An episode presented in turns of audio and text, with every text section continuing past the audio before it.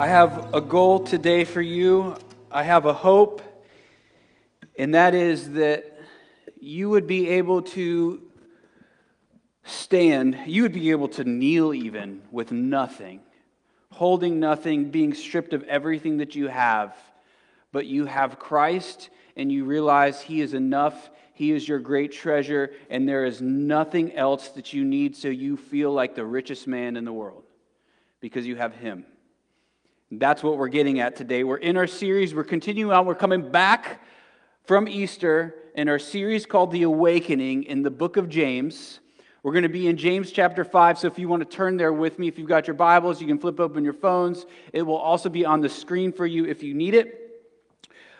So we're back in this series called The Awakening. The glory of God is man fully alive. James has two goals in this book that God would be glorified and you by you becoming fully alive. Fully alive to become who you're made to become. James wants us to wake up, open up our sleepy eyes in order to become who we're made to become. And in this letter, James keeps pulling something off. He keeps saying he keeps saying things that are incredibly practical that are deep with imagery that makes us remember what he says. This is why James is one of the most beloved books in the Bible. He keeps pulling off this great writing where he's being profound, simple, with beautiful imagery. And he does that in our verses today. And today, we are talking about something that I have seen a number of times break apart friendships and families. In fact, yesterday I had a conversation with someone who was telling me that their, their family is being ripped apart because of the topic we are talking about today. And that topic is the pursuit of money. So here's where we're going today. First, the want for money. First point. Second point, the culture in money. Third, the problems of money. Fourth, the purpose of money. Fifth, the root of the problem. And six, Christ's generosity. So, James 1, or James 5, 1 through 6. And we've just been walking right through James, so here we arrive at our verses today. Come now, you rich, weep and howl for the miseries that are coming upon you. Your riches have rotted, and your garments are moth eaten. Your gold and silver have corroded, and their corrosion will be evidence against you, and will eat your flesh like fire. Imagery. Very captivating here. Pretty intense. You have laid up treasure in the last days. Behold, the wages of the laborers who mowed your fields, which you kept back by fraud, are crying out against you, and the cries of the harvesters have reached the ears of the Lord of harvests, Lord of hosts. You have lived on the earth in luxury and in self indulgence. You have fattened your hearts in a day of slaughter. You have condemned and murdered the righteous person. He does not resist you. All right, so let's dig in. Our first point the want for money. If you took a survey of 100 people and you asked them, What do you want most in life? Most of those people would say something like this. If you just kept asking, Well, why do you want that? Why do you want that? Eventually they would say, I just want to be happy. And I want the people in my life that I love to be happy. I want my kids to be happy. I want my parents to be happy. I want my, my family and my friends. I want people to be happy. And there's nothing wrong with the pursuit of happiness. You should pursue happiness. The question is how do you get there? And what is the path and what will give you this true happiness? If you watch people and the way we as humans tend to behave, what you will find is that as we pursue happiness, there is a link where we want to link our happiness up with money. Jesus talks about money a lot. And I think it's probably because he's looked down upon humanity and seen that we are tying in a strong link between our happiness and our money. Now, I know none of you would say this, and you wouldn't. I don't think you would. I don't think any of you would really say money would make me happy. You know better than to say that. But I think what we do often is we see money as a tool, and that tool will give us the good life, the life we want, a comfortable life, a content life. And we say, and then if I get that, then I'll be happy. I think that was an amen back there. so there's this strong link that we have. And here's what we find today that if money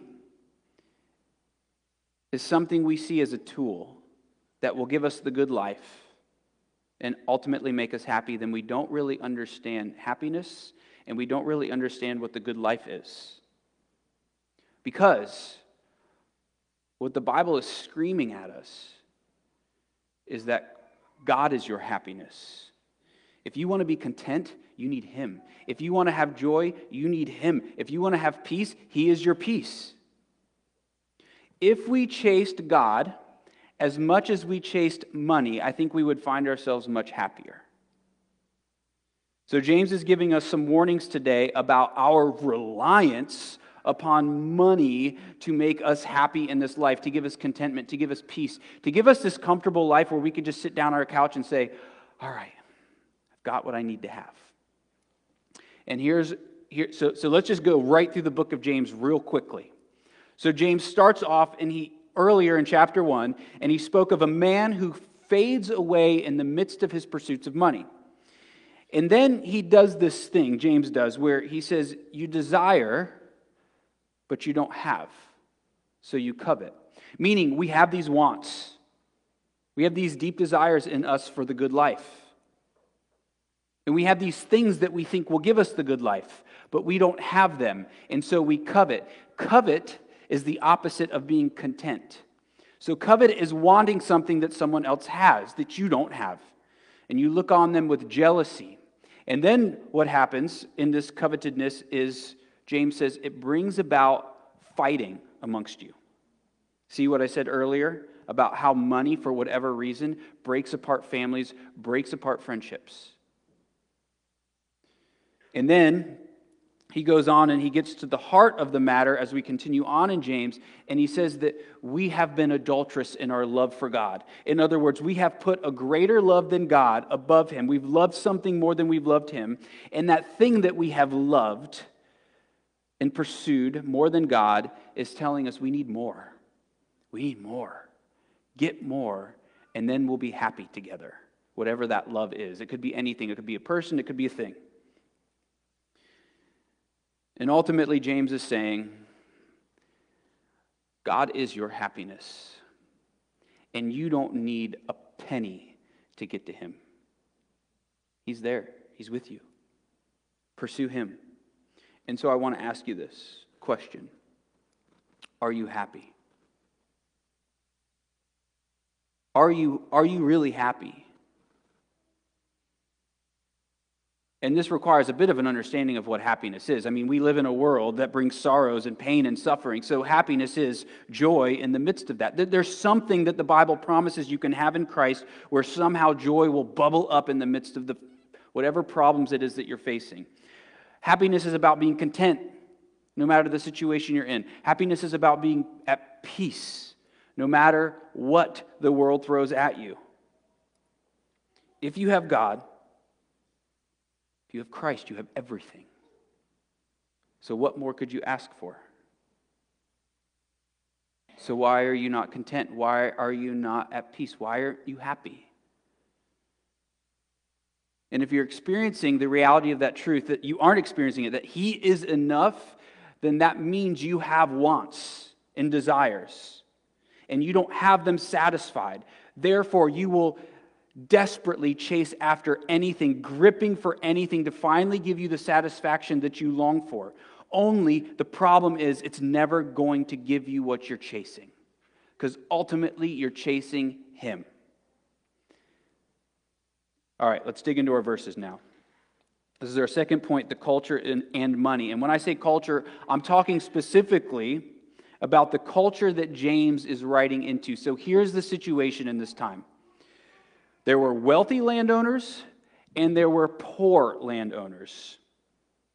And here's how it worked in this culture if someone was a poor landowner, they, the wealthy landowner would be cunning and they would say, I have an idea. And they would go to the poor landowner and say, Look, I'll loan you some money, but you have to pay me back. And if you don't pay me back in time, I'm taking your land and it will become mine, and you will have to work for me and work this land. So that was a common thing that was happening, apparently. And then what would happen is if that person didn't pay back the debt, still, they still had a debt to pay, even though they've lost their land, they still had a debt. If they didn't pay that debt, the wealthy landowner would have them thrown in jail. Then watch what happens. During this time, jail works differently back then. They didn't have food that was given to them. They had to have money in jail to pay for food. Only they've just been ripped out of their occupation, so they can't pay for any food, and their spouse, their wife, can't work because in that culture, women didn't work. So you have this man in jail who's supposed to be providing for his family, but he can't because he's in jail. So his kids are starving, his wife is starving, and he's there starving in jail. And eventually, what would happen is he would die. And that is why it said in our verses that these wealthy landowners were murderers because this was what was happening. Very common. James does not have a problem with wealth, and the Bible does not have a problem with wealth. James and the Bible have a problem when wealth is acquired the wrong way and when wealth is used the wrong way. The two problems is those acquiring wealth the wrong way and using wealth the wrong way. And then James talks about living in the last days. What does that mean? Well, it means a lot of things, but one of the things it means is that there's a pattern. So Jesus comes, like God Himself comes into the earth. It sets upon a ripple effect, but it changes the pattern of way things work. And one of the way things work is we're called, this is called the last days. It's called the present evil age. And what it means is there's a pattern. And Jesus says one of the patterns is this the poor will always be among you. But we also see from James that there will also be rich. And James is speaking specifically about wealthy people who have no desire or want to bring heaven into the earth. And they look upon the poor around them and they say, Now's my shot. Now I'm going to get some more money. And there's a pattern that we live in today where that is repeated all throughout history. Now, that brings us to the problems in our use for money. And here's what we find here. So there are some principles that we need to learn from what James says. So, for, so the problems of money, there's two problems in the way we use money. And James says that they're this we hoard it, and then we spend it in luxurious living. Now, how, how is that happening? How can you hoard and live in luxury at the same time? Well, it's actually pretty easy. If you are terrified, you live in fear, you're going to hoard your money. But also, if you're trying to live into a specific culture, you're going to spend, when you do spend, selfishly on yourself. And that's what James is getting at. So if you're hoarding or you're spending in luxury, it means two things. You are terrified that God will not provide for you, one. And two, you're trying to fit into a status. So these wealthy people, they have a status that they have to live into and a culture that they have to live into. And so they have to do all the things that wealthy people do. Again, here's the main problem though they're being stripped of everything that God has given them as far as finances go. And they're not asking the question how would God have me use this to bring heaven to earth. The Bible says it's very smart to save money. Hoarding is the issue, not saving. Hoarding, you hoard your money when you're scared and you don't think God's going to provide for you and take care of you. You save when you do know that God's going to provide for you and take care of you, and you save as He tells you to. If you want to really dig into how the Bible would have you use your money, read through the book of Proverbs. Over and over and over again, it's talking about it. The problem is not saving, that is smart. The problem is hoarding. When Jesus teaches the disciples how to pray, one of the ways he tells them to pray is say this Give us this day our daily bread, meaning provide for us. We should be smart with our money, but also we have to trust that God is going to provide because if you don't trust and believe that, you're going to be terrified and you're going to hoard your money. And then the second, and will lead to the second part living in luxury. Here's the principle you hoard and live in luxury and by doing this. You're terrified, but you try to keep up with the Joneses. There's a status that you're trying to live into. So here's how it goes with us take the principle, apply it to your life. Here's how it goes with us you're hitting your cap. Like, you don't have enough money to live. You're always stressed about it. It's digging away burning at your heart. You never have enough. You just need a raise. And so you go to your employer and you say, Can I just get a raise, please? And they give you the raise. Yes, I did it. Now what do you do? Well, you've got some options. You know what you're going to do. You're going to take the money and you're going to say, I want my kids to have a better education, so I'm going to get them in this school. Or, I need to move to another place so my kids can get into a different school so they have a better education or I'm going to get a new house, I'm going to get a new car, or I'm going to get the thing that I've been trying to get. And guess what's happened? You're back up here again. You, you're, you are stressed about money again, even though you got that raise, because we always seem to get to this point over and over and over again because we're trying to keep up with the Joneses. There is nothing wrong with trying to fit into the culture that you are in. The problem is when you try to fit into that culture and it leads to a sinful lifestyle. Meaning this you've got nothing left over to be generous. You've got nothing left over to use for God and how He would have you use this. You've got nothing left over to bring His kingdom. Because this, your, your identity and worth is wrapped up in your status, and you're chasing after it. And you're not content with the status that you are in. Think about, think about being content. So you live in one of the greatest empires there has ever been. Kings, many years ago, did not have air conditioning units. I mean, you are living in luxury, but you're not content. Why? Because you're looking at everybody else around you. And you're not measuring up. So you're stressed about it.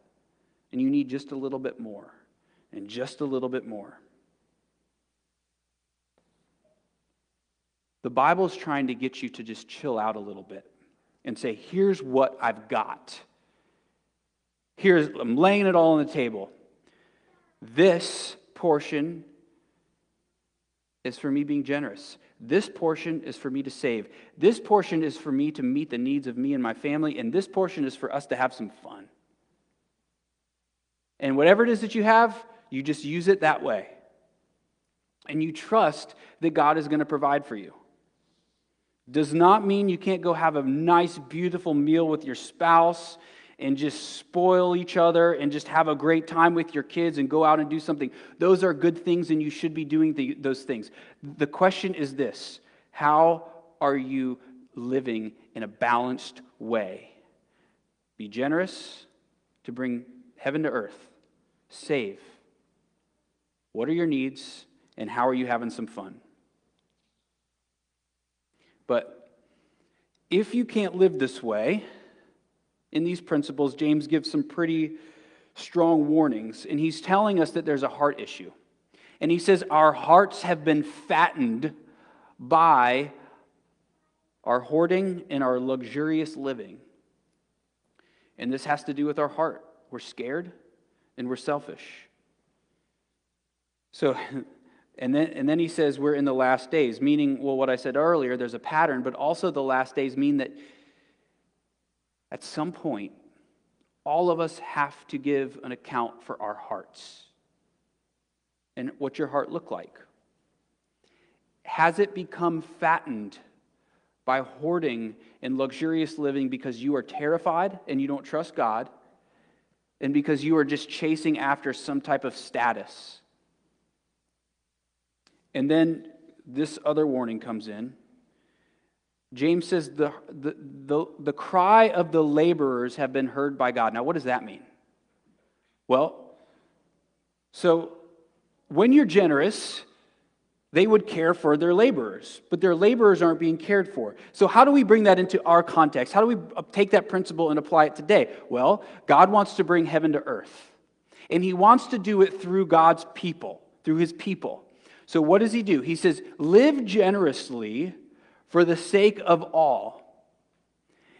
But if there are those who are crying out in pain, suffering, whatever, because they're poor or for whatever other reason, and we're not living generously, then God hears those cries, and those cries are heard against us.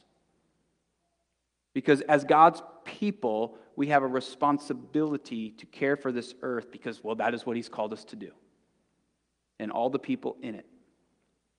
And so if we don't, then it says, the cries have reached the Lord of hosts. And this is speaking of the army of God. The Lord of hosts is the army of God. So, this is a major warning that if you aren't generous, there's a heart problem. And if there's a heart problem, it's because you don't trust God. You don't really think He's going to care for you. So, you're terrified. And you don't trust Him. And then you're going to start living like this wild animal it's functioning on instinct, and you have these wants and desires, and you won't be able to help it. You're just going to chase the things that you're chasing, and you're going to see money as the tool to get there. And ultimately, it means that you don't know Him. And then in the end, chasing after these animal instincts and this selfishness, you're left alone in the dark with nothing but yourself, being swallowed up by death and no army of hosts to come and fight for you.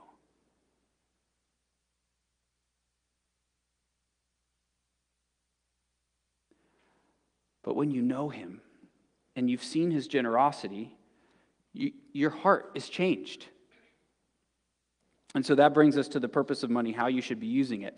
From a broad biblical perspective, everything that you have is not yours, it is God's. He's given it to you, and you are a steward of it and you simply throw it on the table and you say, God, how would you have me use it? It's really simple. You don't have to get all worked up about it. I know in churches people get all worked up when there's sermons about money. Look, you don't have to worry about it. It's really simple. God just says, use this percentage for this, this for this, this for this, this for this. Go have fun, chill out, and relax.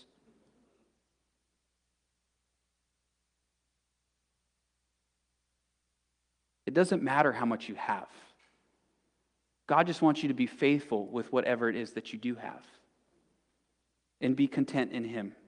And that brings us to the root of the problem. This is our fifth point. James speaks of having a heart that's been fattened for the slaughter. So the question is what does a healthy heart look like?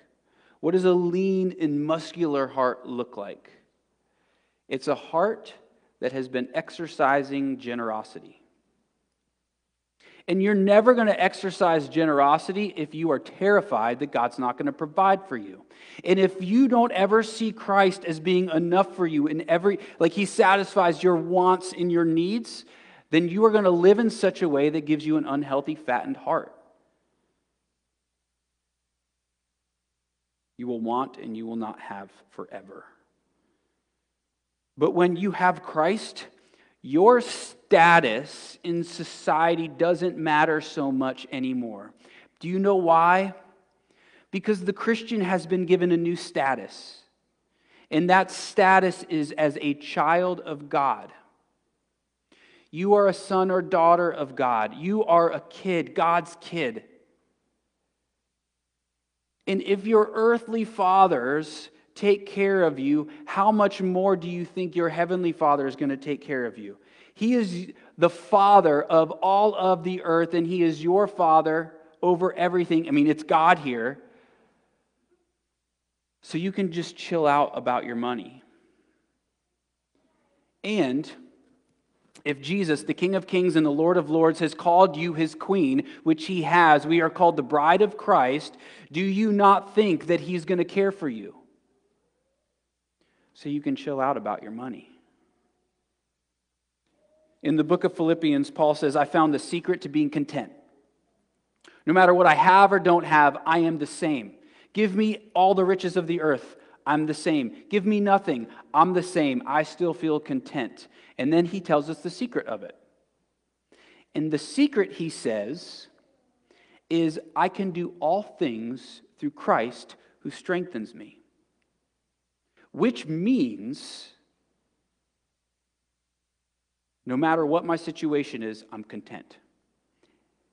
It doesn't mean that you could be a quarterback on a football team if you're this tall or whatever. It simply means that no matter what your situation in life is, you can be content. Do you know why? Because Christ is the greatest thing that has ever happened to you, and He is your greatest treasure, and there is nothing greater than Him. And so, give you all the riches of the world, you have something greater Christ. And if you are the poorest man in all the earth, you're really the richest man in all the earth because you have Christ.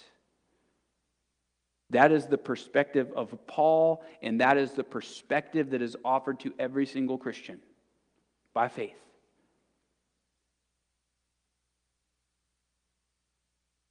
There's no treasure that is greater. And then James tells us, he reasons with us still, and he says, What can earthly treasures add to you? And he says, Nothing, because in the end, all they do is rot.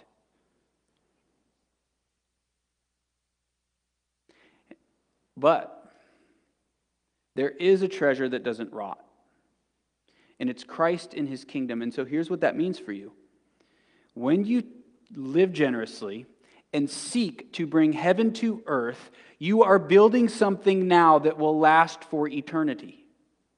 It will echo on into eternity, over and over and over again, singing of what you've built here. Because you're building the eternal city now. And it means that if you are wealthy, you know that you are wealthy because, well, partly it's God's fault. And He's given this to you, and there's a great responsibility there to be a steward of the finances He gave you to use for His glory and for your joy. And if you are poor, you can still trust Him. And you could be like that woman that Jesus talked about that gave. And when she gave, she gave more than anybody else, not because of the amount that she gave, but because she gave out of her poverty. And that was a beautiful thing in the eyes of Christ. So, how do you live this way? Because you do want things. And there, if Christ is our ultimate satisfaction, yes, we're saying that, but come on, be honest a bit. You don't always feel that way. So, how do you get the power to live that way? How do you get the strength to live that way? Look at his generosity and what he gave up to get you. In Philippians, it says, He emptied himself of the riches of his glory. Why? So he could come and get you. 2 Corinthians 8 9, it says, Though he was rich, he made himself poor in order to make you spiritually rich. The Bible tells us that we are co heirs with Christ. You know what that means? It means that everything that is His, He shares it all with you, like a great big brother. So, what did it cost Him to be this generous with you? It cost Him everything, everything that He had. It cost Him His life.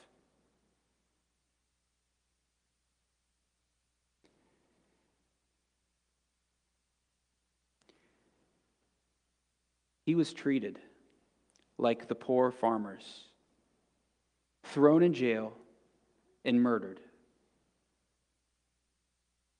Because that's what you were. You have a spiritual debt that you would never be able to pay. and you have been thrown into prison because of this spiritual debt. And he comes and trades places with you so that that is not your end. And as he trades places with you, he is then thrown into this prison of death and hell, and he's crushed to pay for your earthly debts. No, your spiritual debts.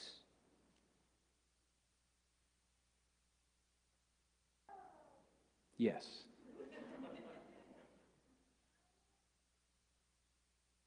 And I want to tell you this what he did. So he ripped open this chasm between heaven and earth, and he came in.